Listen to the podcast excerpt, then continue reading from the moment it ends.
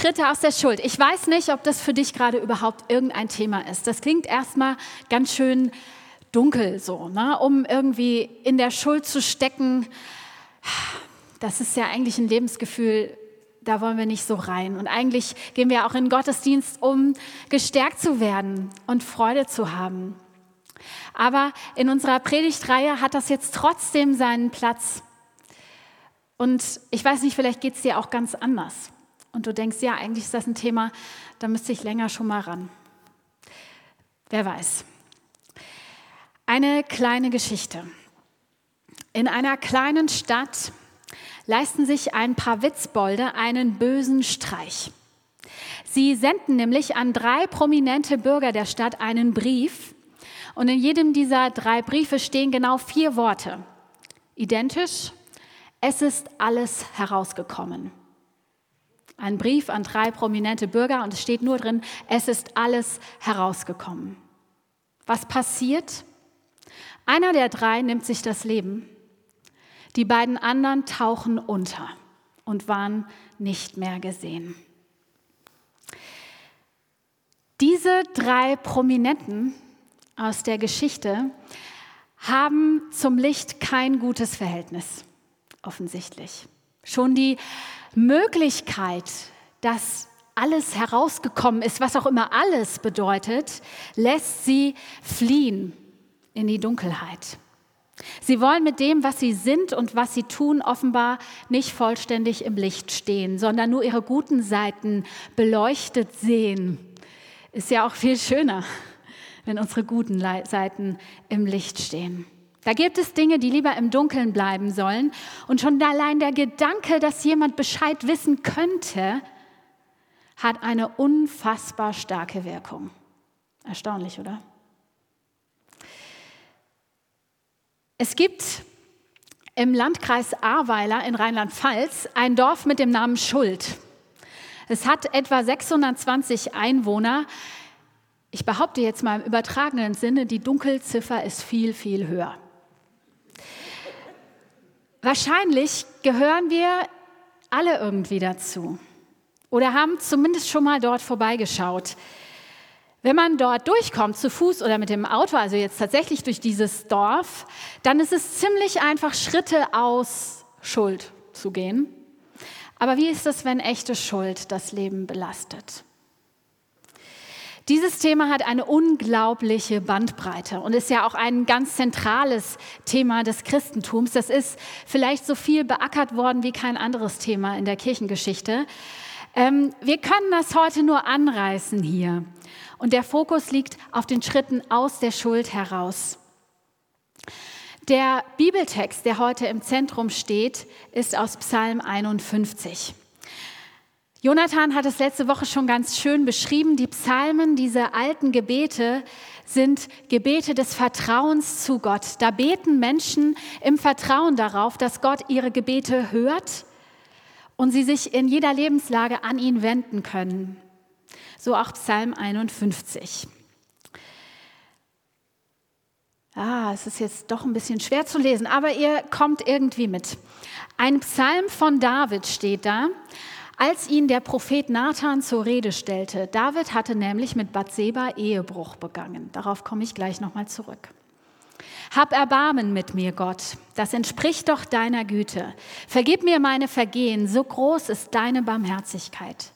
Wasch mich rein von meiner Schuld, reinige mich von meiner Sünde, denn meine Vergehen kenne ich genau. Meine Sünde ist mir ständig bewusst. Dir allein habe ich mich widersetzt. Ich tat, was in deinen Augen böse ist. Du behältst Recht mit deinem Schuldspruch, du bist vollkommen in deinem Urteil. Ja, in Sünde bin ich geboren. Die Sünde bestimmt mein Dasein, seit meine Mutter mich empfangen hat. Ja, du hast gefallen an der Wahrheit, die ein Mensch in seinem Inneren sucht. Forsche ich nach ihr im Verborgenen, soll deine Weisheit mich dabei leiten. Reinige mich mit einem Büschel Isop, dass ich von meiner Schuld frei werde. Wasch mich rein, weißer als Schnee. Lass mich wieder Jubel und Freude erleben. Meine Glieder sollen sich fröhlich regen, die du mit Schmerzen geschlagen hast. Schau nicht auf meine Sünden und vergib mir all meine Schuld. Erschaffe in mir Gott ein reines Herz und gib mir einen neuen, festen Geist. Schick mich nicht fort von deinem Angesicht, nimm deinen Heiligen Geist nicht weg von mir. Lass mich wieder jubeln über deine Hilfe. Gib mir einen Geist, der dir bereitwillig folgt. Ich will die Verbrecher deine Wege lehren, sodass die Sünder zu dir umkehren. Bewahre mich vor Blutschuld, Gott. Du bist doch Gott, der mir helfen kann. Meine Zunge jubelt über deine Gerechtigkeit. Psalm 51 ist ein großer Bußpsalm und der wird hier in den Zusammenhang gestellt der Geschichte von David und Bathseba, die in 2 Samuel 11 und 12 erzählt wird. Ich weiß nicht, ob ihr die Geschichte kennt, ich fasse sie kurz zusammen.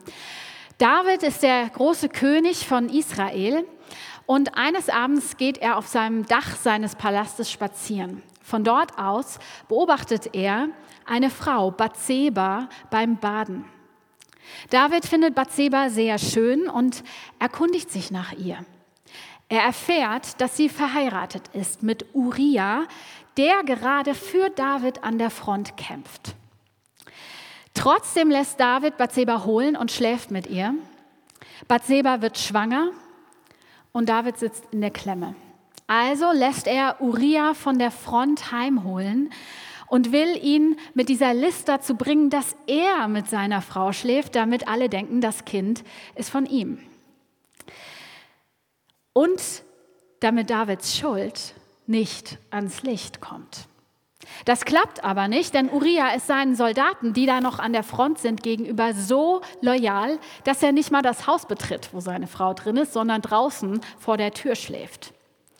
Da lässt David in seiner Verzweiflung Uriah an die vorderste Front schicken, wo er bei einem riskanten Manöver ums Leben kommt. David holt Bathseba zu sich ins Haus. Ein Sohn wird geboren. Und dann steht am Ende ein Satz, die Sache, die David getan hatte, war schlimm in den Augen des Herrn. David hat schwere Schuld auf sich geladen. Ich habe vorhin gesagt, wir sind alle irgendwie schon mal Einwohnern des Dorfes schuld gewesen, wahrscheinlich. Dass Menschen schuldig werden, dass Menschen Fehler machen, das zieht sich durch die Menschheitsgeschichte. Ganz am Anfang der Bibel ist das schon Thema. Im zweiten Schöpfungsbericht, ihr kennt das, Adam und Eva sind im Paradies. Und Gott sagt, ihr dürft essen, was ihr wollt, aber nicht vom Baum der Erkenntnis von Gut und Böse.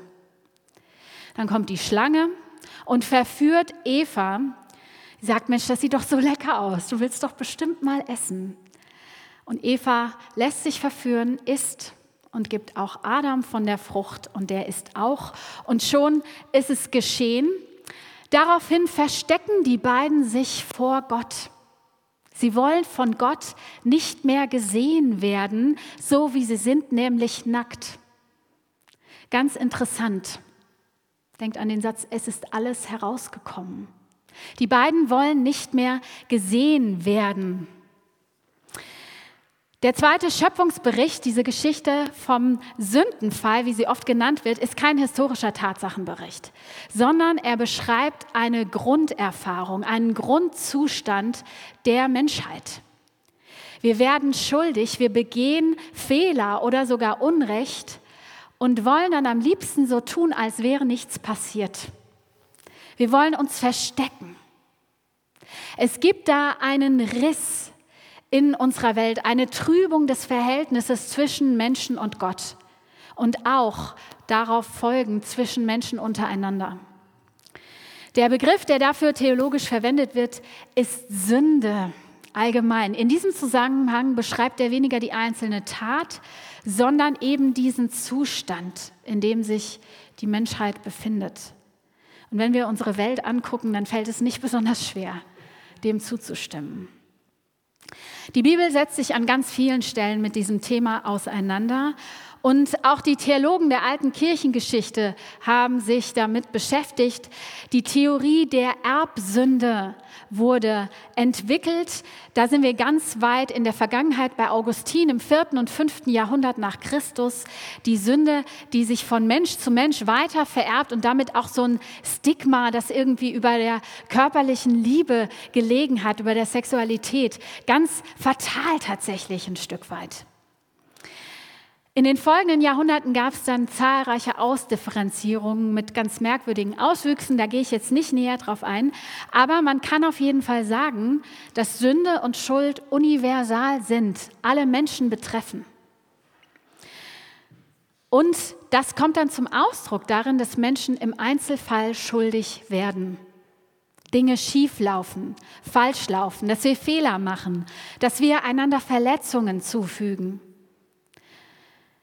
Zurzeit erleben wir gerade an diesem Thema Schuld, im weitesten Sinn Verbrechen, ein großes Interesse. Ich weiß nicht, ob ihr schon mal reingeschaut habt in einen dieser Podcasts. Crime vom Stern, Zeitverbrechen, True Crime unter Verdacht, Mord auf Ex und wie sie alle heißen. Es gibt auch Zeitschriften, die sich mit echten Verbrechen beschäftigen, die Journalisten dann erforschen und ähm, dann auch die Urteilsrechtsprechung darum ähm, betrachten und teilweise in Frage stellen. Ich habe in Zeitverbrechen häufiger mal reingehört und ich kann euch sagen, das ist ein richtiger Sog. Wenn man anfängt, dann will man noch eine Folge hören und noch eine Folge hören. Irgendwie liegt da eine Faszination, eine Tatort. Aber der True Crime ist irgendwie noch spannender, weil es ist ja echt. Jetzt die Entscheidung zu treffen, wer an etwas schuld ist, bei diesen tatsächlichen Kriminalfällen, das ist gar nicht so einfach, wie man vielleicht denken könnte.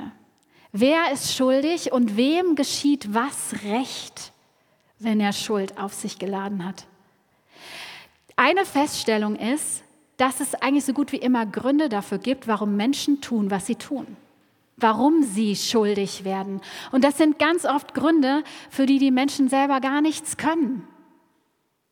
Ist denn die Schuld weniger schwer? Man kann ja auch vollkommen aus Versehen schuldig werden, ohne jede Absicht. Wie kann man darüber überhaupt urteilen? Wie kann man das bewerten? Das versuchen Menschen, das versucht unser Justizsystem immer und immer wieder. Ich weiß nicht, ob du an der Stelle auch schon mal drüber nachgedacht hast. Oder wirklich auch schon mal gedacht hast, ich bin irgendwie schuldig geworden, aber eigentlich kann ich doch gar nichts dafür. Wieso soll ich mich jetzt entschuldigen? Ich weiß jedenfalls, dass das bei Angehörigen jüngerer Generationen öfter mal ähm, schwierig ist, eigene Schuld einzusehen und sich dann auch zu entschuldigen. Sicher ist und was man beobachten kann, und das wird bei diesen True Crime Stories auch wieder ganz deutlich, Schuld Strafe, Wiedergutmachung, dieser ganze Komplex Sünde kann eine unglaublich große Macht besitzen.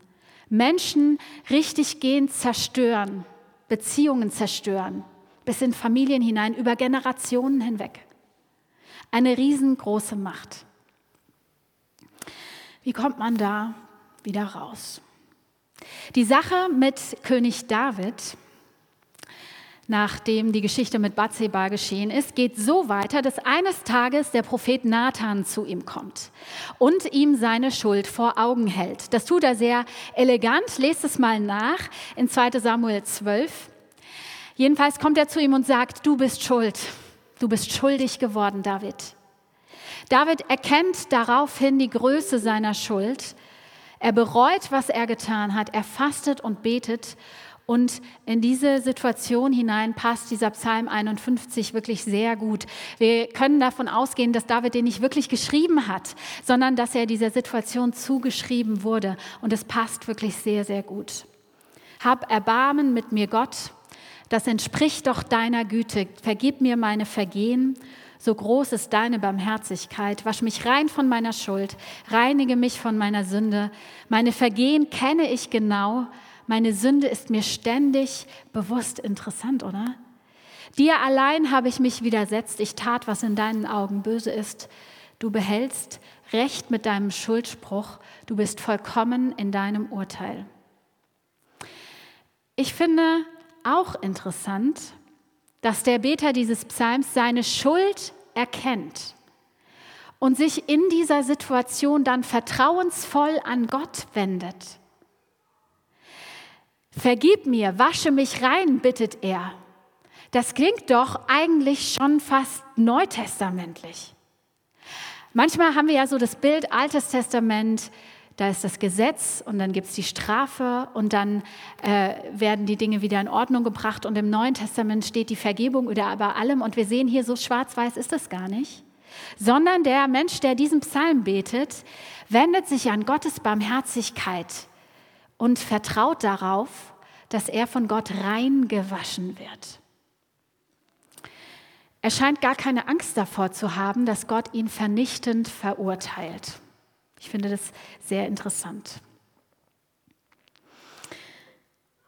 Sünde, Schuld ist eine Kollektiverfahrung. Das stellen wir immer wieder fest, zum Beispiel auch im Neuen Testament. Jesus sagt zu den Menschen, die eine Ehebrecherin zu ihm bringen, die normalerweise gesteinigt werden müsste, wer von euch ohne Sünde ist, der werfe den ersten Stein. Und sie gehen alle weg. Und Römer 3, Vers 10 ist noch pessimistischer. Keiner ist gerecht, heißt es da, nicht ein einziger, keiner ist einsichtig, keiner fragt nach Gott, alle sind von ihm abgefallen, alle sind sie verdorben, es gibt keinen, der etwas Gutes tut, auch nicht einen einzigen. Meine Güte, Paulus, was soll man dazu sagen? Aber es stimmt. Und diese Erkenntnis, die kann man geistlich missbrauchen. Und das ist vielfach geschehen im christlichen Kontext, in Gemeinden, in Familien, im Zusammenhang mit Evangelisationen. Zuerst konfrontiert man die Menschen damit, wie schlecht sie sind und macht sie klein. Du bist eigentlich böse in deinem Herzen. Das wurde teilweise Kindern schon eingeimpft. Und Gott wird dann als der strenge Beobachter beschrieben, der jeden Fehltritt mitkriegt und ahndet. Deshalb soll man bloß aufpassen, was man tut. Vielleicht kennst du das Lied Pass auf, kleines Auge, was du siehst, denn der Vater im Himmel schaut auf dich herab. Pass auf, kleines Ohr, was du hörst. Pass auf, kleiner Fuß, wo du gehst. Das ist ein ganz furchtbares Gottesbild, das da transportiert wird. Und dann kommt man zu dem klein gemachten, verängstigten Menschen und sagt, so du armer Sünder, jetzt habe ich die Lösung für dich. Denn Jesus ist für dich gestorben und wenn du bereust und Buße tust, dann und nur dann sieht Gott dich wieder liebevoll an und kann dir vergeben, sonst bist du verdammt. Das ist ein Gottesbild und eine Botschaft, die Angst und Demütigung instrumentalisiert, geistlicher Missbrauch. So ist Gott nicht. Und der Beter von Psalm 51 schon im Alten Testament, der weiß das. Sonst würde er sich in seiner Situation wohl kaum so an Gott wenden. Er weiß, dass Gott gütig ist. Hab Erbarmen mit mir, das entspricht doch deiner Güte, sagt er. Vergib mir mein Vergehen, so groß ist deine Barmherzigkeit. Wie geht es jetzt mit David weiter? Auch er geht ins Gebet, er wendet sich an Gott. Trotzdem passiert Schreckliches. Das Kind, das Bathseba geboren hat, wird krank und stirbt. Und in 2 Samuel wird das tatsächlich als Folge der Sünde von David interpretiert. Als Folge der Sünde. Das ist schon ganz schön schlimm. Die Schuld, die David auf sich geladen hat, bleibt nicht folgenlos. Sie hat eine zerstörerische Macht, die sich auf David und sein Umfeld auswirkt.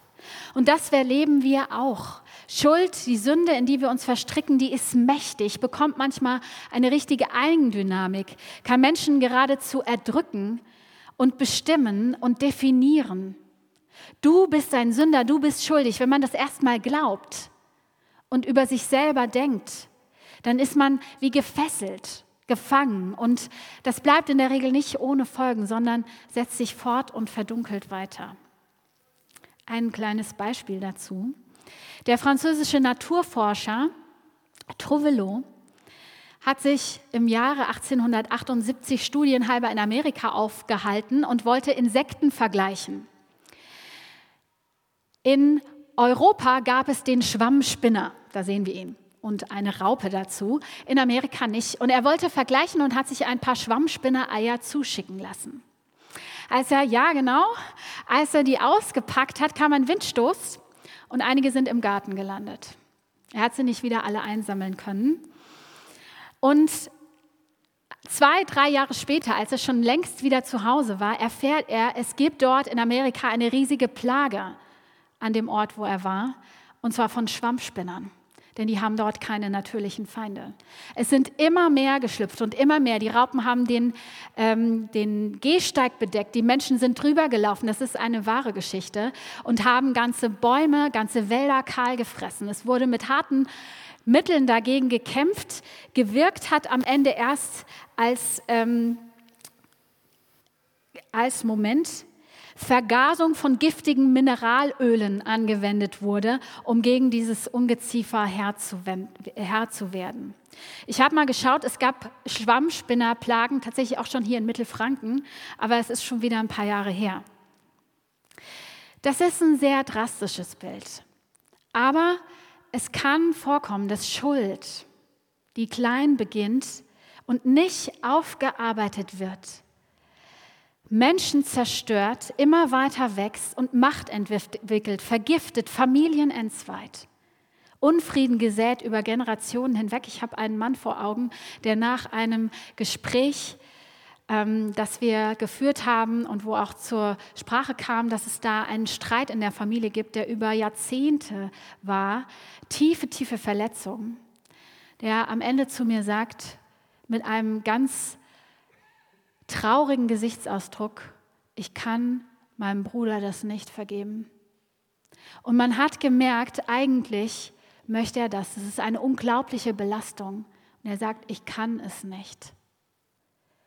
Ich weiß nicht, wie das weitergegangen ist, aber es war klar, dass es so schwerwiegend, dass es das ganze Leben überschattet. Wie kann das sein? Ich habe schon gesagt, wir Menschen tun uns schwer damit, die eigene Schuld zu sehen und eingestehen. Und wir kennen alle diesen Impuls. Ich war es nicht. Eigentlich war es doch der andere. Eigentlich ist mein Bruder schuld. Ich kann gar nichts dafür. So wie Eva sagte, Adam sagt zuerst, ich war es nicht. Die Frau, die du mir gegeben hast, Gott, die hat mir den Apfel gegeben. Und Eva sagt, die Schlange war es. Ich kann doch gar nichts dafür. Und so weiter und so weiter. Die Beschuld bekommt eine große Macht. Was ist nun der entscheidende Punkt, der dazu führt, dass die Schuld von David aufhört, so mächtig zu sein? Ich glaube, die Schwammspinner nehmen wir mal weg. Es ist ganz einfach. Die Schuld kommt ans Licht. Nathan kommt und hält David seine Schuld vor Augen. Und in dem Moment ist klar, jetzt kann er sich nicht mehr verstecken. Es ist alles herausgekommen. Und statt wegzulaufen, statt unterzutauchen oder sich gar das Leben zu nehmen, ist der Schritt, der weiterführt, sich ins Licht zu stellen und zu sagen, ja, und Gott, hier bin ich mit meiner Schuld, mit meinem Fehler. Das ist das, was Psalm 51 betend beschreibt. Ich bin mir ziemlich sicher, dass David das alles vorher schon vollkommen klar war, dass er da richtig Mist gebaut hatte. Nathan erzählt ihm nichts Neues, aber erst die Konfrontation damit führt zu einer Reaktion. Die Schuld, die Sünde muss ans Licht, damit sich etwas bewegen und verändern kann, damit die Macht gebrochen werden kann. Jetzt ist es vorbei, weiß David. Jetzt ist alles herausgekommen, was ich zu verstecken versucht habe, und jetzt geht er ins Gebet. Jetzt geht er ins Gespräch mit Gott.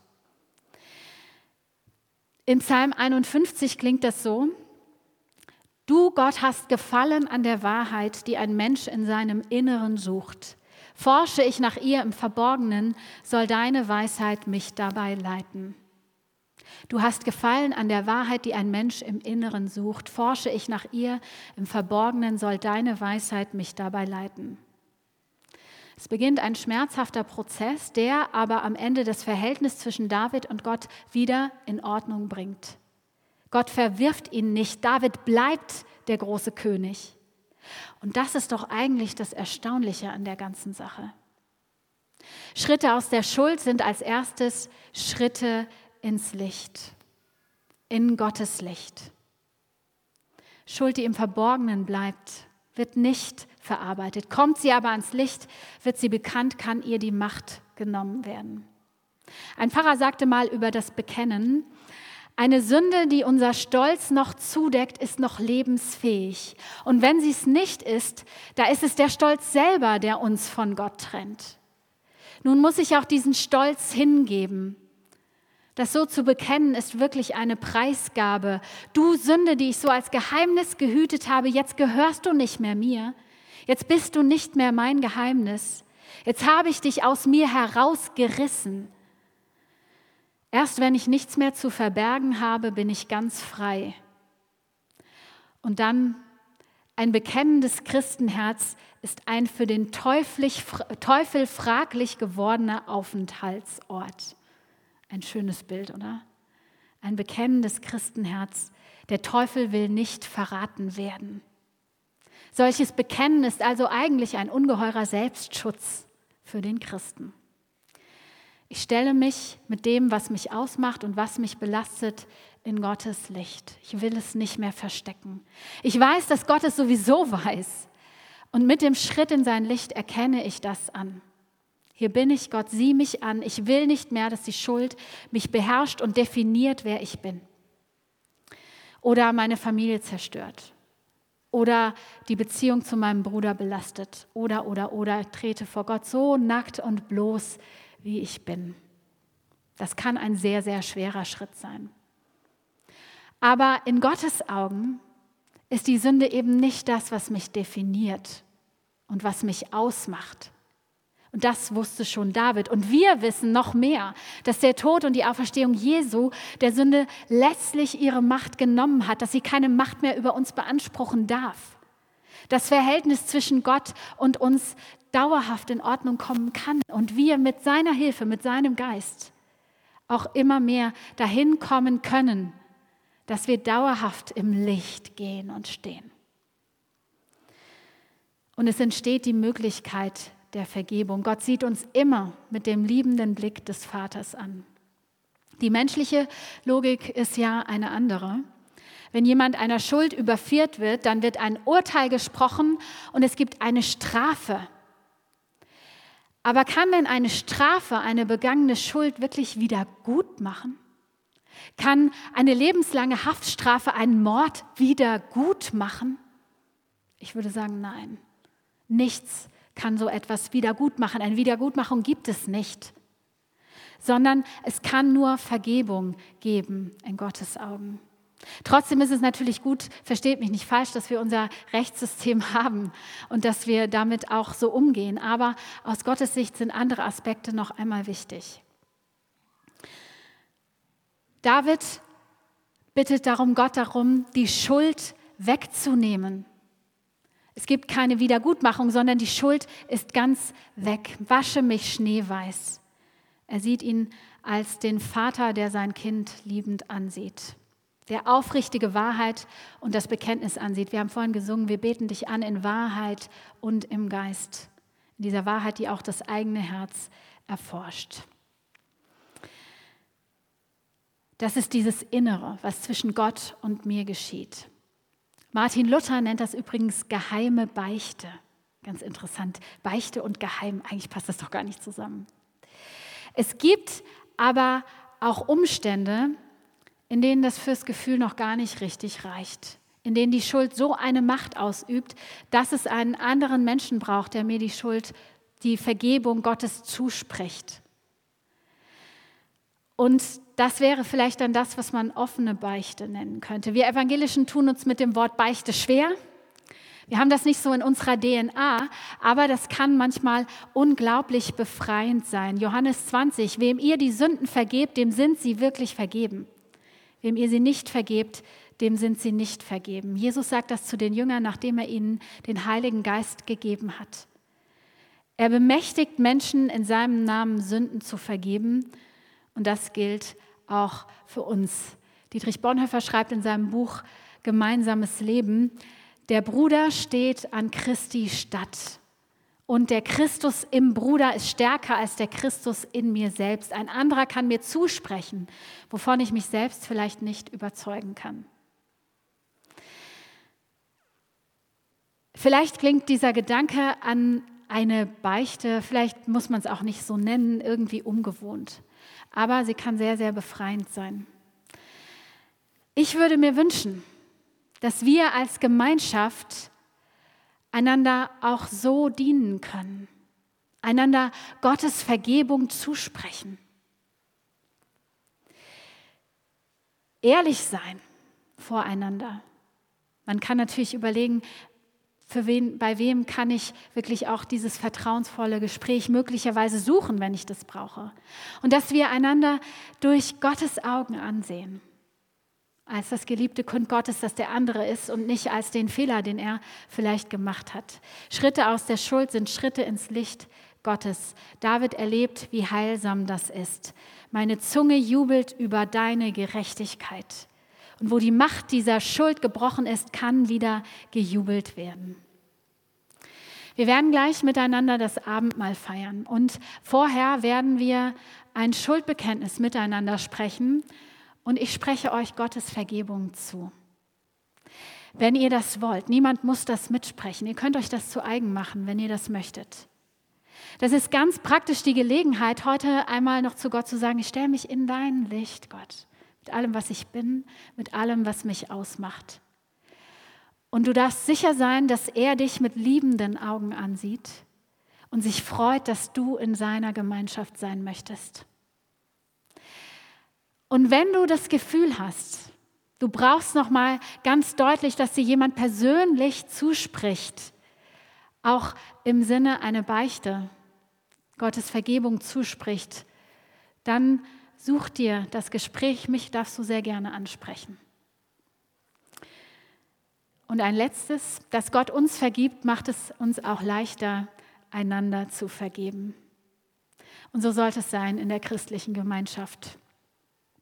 Der Geist Gottes tritt an die Stelle des menschlichen Richtgeistes hilft uns zu vergeben. Das heißt nicht, dass das immer leicht ist.